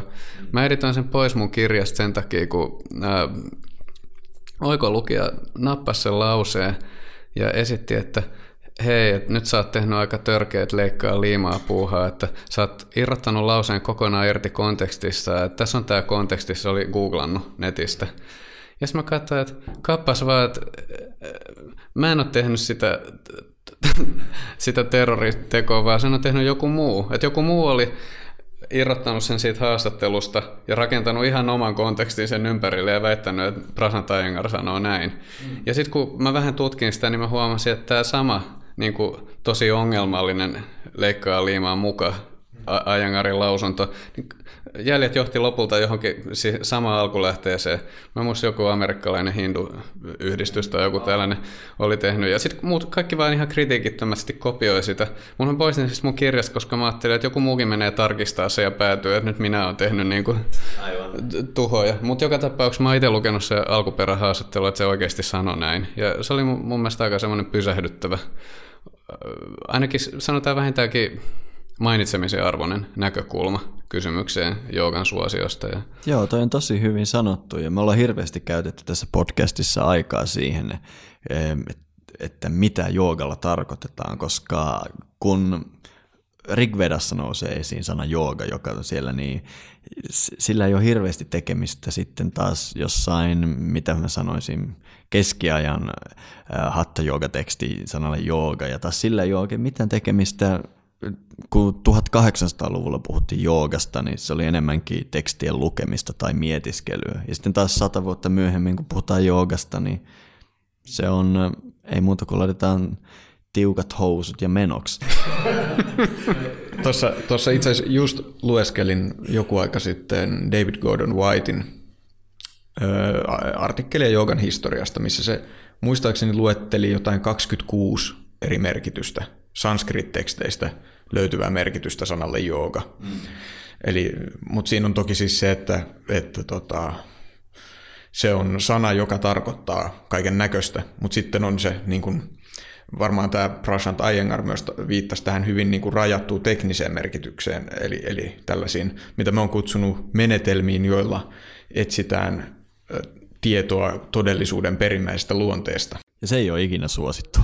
niin, että se, se, tämä asia ei ole suosittua. Mm, no kyllä mä luulen, että se on, on suosittu etsiä tietoa. Ihmiset on uteliaita kyllä. Vastaukset ei ole vaan suosittu. Mutta niin, niin, näin, näin just. Että tota se, niin se vastausten sulattaminen saattaa olla aika työläs prosessi. Koska se, mitä tuossa kirjassakin on kirjoittanut, se niiden niiden soveltaminen omaa elämää tarkoittaa väistämättä sitä, että joutuu vähän niin kuin marginalisoimaan omia intressejä ja mm. kyseenalaistaa sitä niin kuin omaa asemaa. Joo, mä muistan, että Mä oon tota, laittanut täällä tällaisen ilmauksen ylös. En muista, onko nämä sun sanoja vai onko nämä mun tulkintaa sun sanoista, mutta että joogan avulla voimme lakata olemasta oman elämämme keskipisteitä. No ehkä nyt ainakin voisin toivoa, että mä olisin ajatellut joskus sitä. se, se, on, tota, se ajatus on kuitenkin täällä. Ja, ja se on niin kuin yksi tämän teoksen kantavia juttuja. Ja tämä on sellainen niin kuin, radikaali ajatus, joka niin kuin mullakin, vaikka niin kuin tämä jollain tavalla tuntui siltä, että tässä on nyt tavoitettu joku joogan olennainen juttu. Sitten niin kuin osa mielestä reagoi, että eh, hetkinen, että mitä sitten? Mitä sitten, jos, jos niin kuin tämä minä ei olekaan keskipiste? Mitä sitten? Joo, toi on mielenkiintoinen ajatus. Itse, vaikka pidän sun muotoilua ihan hyvänä, niin mulle sopisi muotoilla se vähän toisella lailla, joka on ehkä helpommin vastaanotettavissa. Että minä on yhä keskipiste, mutta se minä ei rajoitukaan tarkoittamaan tätä biologista kokonaisuutta, mihin mä oon aiemmin viitannut minänä, vaan minä on käytännössä se absoluutti. Se on se koko olevaisuus ja sitä kautta minä on yhä keskipiste, mutta se ei ole se egoistinen, ongelmallinen minä. Tätä on ehkä jopa vähän kivempi ottaa sisään, vai mitä mieltä olette? Tämä itse asiassa voiskin johdattaa meidät seuraavaan pääaiheeseen, nimittäin yksi tämän joogan sydänkirjan keskeisiä tällaisia teemoja on bhakti. Miten sä Janne kääntäisit tämän sanan bhakti? Antaumus. Äh, palvelusasenne.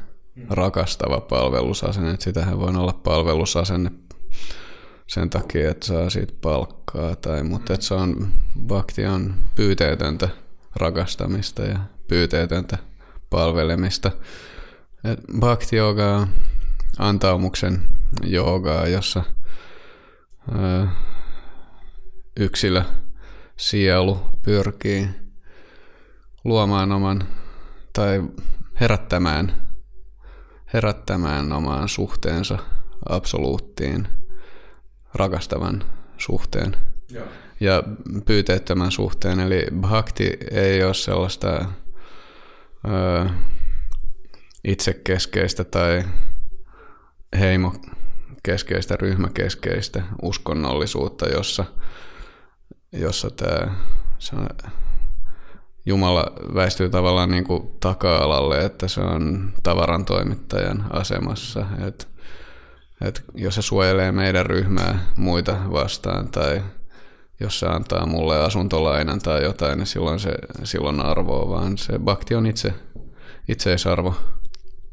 Joo, ja se syy, minkä takia otin tämän esiin, on just se, että Miska tuossa sanoi, että, että jo, joogan kautta ymmärtää, että minuus onkin absoluutti. Mutta tämä bhakti-asenne tuntuisi mun mielestä edellyttävän jonkunlaista eroa tämän minuuden ja absoluutin välille. Eli jos, jos joogi voi suhtautua tälleen antaumuksellisesti absoluuttiin tai siihen, miten, miten se nähdään. Useinhan bhakti-liikkeessä se personoidaan jotenkin. Se voi olla, se voi olla Vishnu tai, tai joku Vishnun muoto tai Shiva tai niin edelleen. Ää, Mua kiinnostaa heti, että minkä takia sun mielestä se edellyttää eroa minän ja absoluutin välille?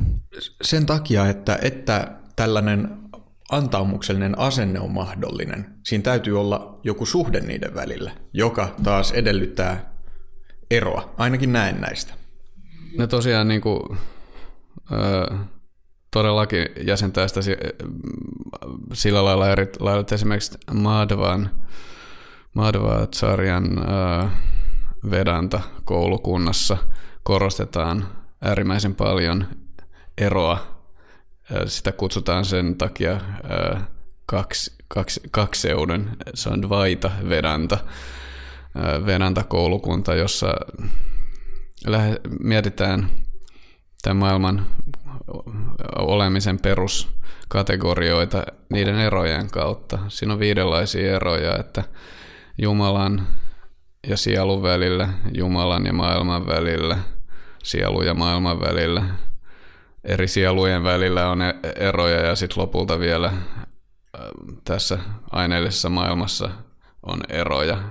Se on Madva-sarjan jäsennys ja se puolustaa paikkansa, koska se tavoittaa jotain olennaista meidän kaikkien kokemuksesta, todellisuudesta, että meidän on aika vaikea tätä ohjelmaakin tehdä tässä, jos ei olisi mitään eroja. Että tässä ohjelmassa esitetään kysymyksiä ja niihin tuli va- vastauksia. Vastaaja ja kysyjä on kaksi eri henkilöä siinä syntyy keskustelu. Eli siinä on eroja, mutta samaan aikaan tässä valitsee jonkunlainen ykseys, että me, meillä on riittävästi yhtä riittävästi samaa ymmärrystä. Me voidaan jollain tapaa mielekkäästi keskustella, keskustella asioista sillä, että me ei koko ajan puhuta täysin eri asioista sanotaan vaikka, että jos mä puhuisin japania ja Matti puhuisi venäjää ja Miska puhuisi sanskriittiin, niin ei tässä tulisi mitään tässä keskustelussa. Me, meillä ei olisi minkäänlaista yhteistä pohjaa. Eli meillä on yhteinen pohja, se muodostuu suomen kielestä, ei pelkästään kielestä, vaan tietystä kanssa niin kuin kulttuurisesta yhtälä, kulttuurisista yhtäläisyyksistä ja se löytyy myös tietystä joogaa kohtaan tuntemastamme kiinnostuksesta. Me, me tiedetään niin paljon, että me voidaan olla pienistä asioista eri mieltä ja siitä syntyy hyvä keskustelu. Eli mä näkisin, että todellisuudessa on läsnä molemmat asiat. On olemassa yksilöissä ja olemassa erillisyyksiä. Ja sitten tota, se näkyy myös fi- sitten filosofian kentällä sille, että eri eri tällaiset koulukunnat korostaa eri asioita. Sitten intialaisessa ajattelussa ehkä tunnettu esimerkki ykseyden korostamista on Sankaran Advaita Vedanta, joka niin kuin Dvaita oli Madhva, niin Sankaran Advaita, eli ei, ei kakseutta, eli korostaa äärimmäisyyksiin sitä, sitä ykseyttä. Näiden välissä on Ramanujan äh, äh, Visista Advaita, joka on äh, ykseys sisältää ominaisuuksia ja eroja. Eli siellä sitten taas niin kuin, tämä maailma ja sielut on osa Jumalan kehoa. Ja, ja tämä on ehkä teille tuttu ajatus, mutta voi olla, että joillekin kuulijoille se ei ole täysin niin, mutta et voi sanoa, että tuossa intialaisessa filosofiassa, miten nämä kolme jäsennetään suhteessa toisiinsa, että absoluuttinen totuus tai Jumala ja sitten maailma, tämä aineellinen ilmentymä ja sitten yksilö, sielu, niin mikä on näiden kolmen keskinäinen suhde, ja siitä saadaan sitten monenlaisia erilaisia jäsennyksiä. Ja, se on totta, mitä sanoit, että Bhakti-jäsennyksissä korostuu se erillisyys sillä lailla välttämättömyyttä, että siinä ajatellaan, että rakkaus on, se on monenlaista juttua, mutta se on vuorovaihtoa. Se on, se on henkilöiden välistä vuorovaihtoa. Niin sitten vaikka filosofissa mielessä ajateltaisikin, että on olemassa absoluuttinen totuus, joka on kaiken alkulähde, mutta kuitenkin se ra- rakkaus, rakastava vuorovaihto on niin viehättävää, että se viehättää jopa absoluuttia luomaan erillisyyttä, jotta se voisi nauttia rakastavasta vuorovaikutuksesta. Ja se on ehkä tämmöinen baktiin liittyvän maailmankuvan semmoinen perustava laatu, että koska siis bakti tarkoittaa eri ihmisille eri asioita. Ja bakti voi olla jollekin väline saavuttaa jotain muuta, mutta bakti voi olla myös itse tarkoitus. Ja siinä on nähdäkseni keskeinen ero, miten se jäsennetään. Et silloin kun bakti on itse tarkoitus, niin silloin bakti joka ei harjoiteta, jotta päästäisiin johonkin muuhun tilaan, jossa esimerkiksi persoonallinen minuus lakkaa, vaan siinä on ajatus, että että se persoonallinen minuus puhdistuu kaikesta ongelmallisuudesta ja itsekeskeisyydestä. Ja se, että mä pidän itteeni kaiken keskipisteen, mä sitten rupenkin ajattelemaan itseäni ison kokonaisuuden osana. Ja sen sijaan, että mä ajattelen, että miten voisin hyödyntää tätä maailmankaikkeutta, niin mä ajattelen, miten voisin palvella kokonaisuutta. Että ehkä tällä, tällainen niin kuin, perspektiivin muutos on siinä keskeinen. Joo, siis tosi hyvin sanottu. Oli mukava, kun sä otit noin eri koulukuntien erot, koska sitä mä vähän tuolla äskeisellä kysymyksellä eli Matille hain, että, että se ehdottomasti voi tarkoittaa sitä, mutta ei välttämättä. Ja mä näen nämä koulukunnat tosi mukavina siinä, että, että periaatteessa ne kaikki sanoo se ihan sama jutu, mutta kun me lähdetään puhumaan jostain, niin meidän on pakko valita se sanasto, tavallaan se, miten me esitetään se, ja jotkut päätyy ottamaan sen dualistisen mallin, ja jotkut ö, ottaa sen monistisen mallin ja sitten mä, mä satun olemaan koulukunnassa, jota kutsutaan dvaita dvaitaksi, eli ykseys kakseudessa. Eli, mutta näillä ei ole niin suurta eroa, vaan sehän, nämä kaikki puhuu siitä, että se minä ei ole enää muodossa minä erillisenä kaikesta, vaan minä osana tätä kaikkeutta. Ja se oli hauska, että sä otit tuon koulukunnan myös esille, jossa ajatellaan meidät ikään kuin Jumalan kehoon. Ja ehkä yksi tapa ajatella tätä baktia voisi olla ajatella mikrokosmosta meidän omaa kehoa ja sitä, miten sitä asuttaa lukemattomat eri pienet organismit ja, ja, se, ja se tuottaa tämmöisen huikean kokonaisuuden, mitä me kutsutaan ihmiseksi. Meidän maha, bakteerikanta ja muut on ihan kriittis, kriittisiä ylläpitämään meidän elämää. Ja ajatellaan, jos meidän solulla on minä, niin se väistämättä on minä, vai nyt vaikka minua, minä osana miskaa. Se palvelee tätä kokonaisuutta, mikä toimii.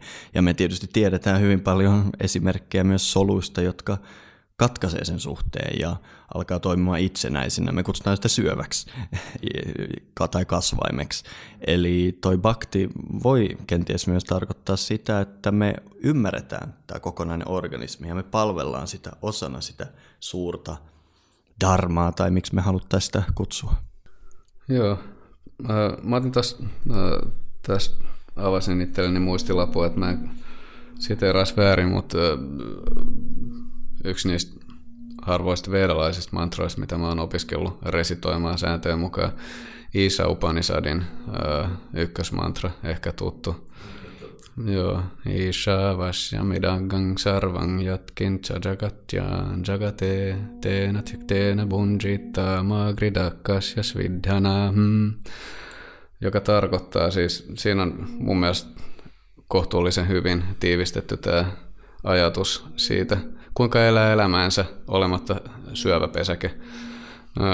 Eli se, joka pystyy elämään elämänsä tässä maailmassa silleen, että se näkee, että tämä kuuluu mulle, tämä on korkeimman omaisuutta, ja hyväksyy itselleen se, mikä itselle on asetettu sivuun ahnettimatta enemmän, yrittämättä ottaa sitä, mikä kuuluu muille, mutta me hyväksytään se, että jotain, me ta- jotain resursseja me täällä voidaan lainata, jotta me voidaan kulkea tämä meidän maallinen vaellus alusta loppuun, mutta vähän sellaisella leasing-ajatuksella, niin kuin leasing-auto. Me voidaan käyttää sitä, mutta ei se kuulu meille, että me en voi yhtäkkiä niin kuin päättää, että maalaan sen vaaleanpunaiseksi, jos se oli aikaisemmin harmaa ja olettaa, että siitä ei tule mitään seurauksia. Mutta mä voin tiet- tietyissä puitteissa käyttää sitä omiin tarkoituksiin. Samalla tavalla meillä on keho ja meillä on jonkunlainen perusturvallisuus, mitä me saadaan, missä me voidaan olla hyvinkin, kannattaa olla kiitollinen. Se on mun mielestä hyödyllinen asia olla kiitollinen kaikista, mitä on saanut. Mutta sama kai ymmärtää, että ei tämä sillä lailla mulle kuulu, että mä tuun tänne nakupellene ja sitten kun mä lähden täältä, niin tunnetusti niin kuollut mies ei tarvi taskuja, että tota, paljon ei saa mukaansa täältä. Että jotain me täällä niinku käytetään lainaksi, sitten me täällä niinku terrorisoidaan lähimmäisiä ja ekosysteemiä ja ajatellaan, että tämä kaikki on mun oma pieni tem- temmellyskenttä. Niin toi mantra kääntää sen toistepäin, toi Isa Upanishad, että ei ole, että ei tämä kuulu meille, me, mutta me voidaan yrittää jotenkin elää täällä ihmisiksi. Ja, ö, ö, jos me pysytään näkemään, että mikään täällä ei kuulu, kuulu meille, että se, samalla tavalla me itse me itsekään ei kuuluta meille. Silloin niin on hyvät evät päästä eroon sellaisesta kohtuuttomasta itsekeskeisyydestä. Ja muista, oliko se toi, se oli seuraava mantra käsittelee sit sitä, että mitä siitä seuraa. Että sellainen henkilö voi sit joka ymmärtää on syvällisesti, niin se voi sitten elää täällä vaikka miten pitkään, ja se elämä ei ole silloin ongelma. Se ei ole semmoinen kärsimyksen pesäke, mitä buddhalaisuudessa aika hyvin artikuloidaan, ja myös Joogasutrassa, että kaikki on kärsimystä, paitsi jos niinku tajuu tämän. Mm. Toi on tosi hyvä pointti. Ja, ja mun mielestä tämä on hyvä tapa lähestyä bhaktia, koska jos sitä nyt mietitään näin niin kuin, ö, teknisesti, minäkeskeisestä materialistisesta maailmankuvasta, jota me kaikki edustetaan ainakin vähän, haluamme sitä tai emme, niin tota, se näyttää, että se on nyt, että se näyttäytyy tavallaan sillä miten me ymmärretään uskonto länsimaista kontekstista, että on joku Jumala, jota palvotaan. Mm. Kyllä, jos mun pitäisi niin kuin selittää, niin kuin er, eritellä eri joogasuuntauksia sellaiselle ihmiselle, joka ei tiedä mitään siitä, niin mä saattaisin käyttää tällaista metaforaa. Että bhakti on uskonnollinen jooga. Niin, että bhakti on vähän niin kuin uskonnollisen palvonnan jooga. Mä oon miettinyt tätä aika paljon ja tota, äh, mä haluaisin tässä, jos mä voin mennä pikkasen bhaktin tällaisille vanhoille ja teoreettisille lähteille. Niin... Oikein tervetullut. Joo, mielellään. Joo, no Otetaan Tirumala ja Krishnamacharya, joka on modernin joogan ehkä niin kuin, voin sanoa ainakin yksi tunnetuimpia hahmoja ja vaikutusvaltaisempia hahmoja.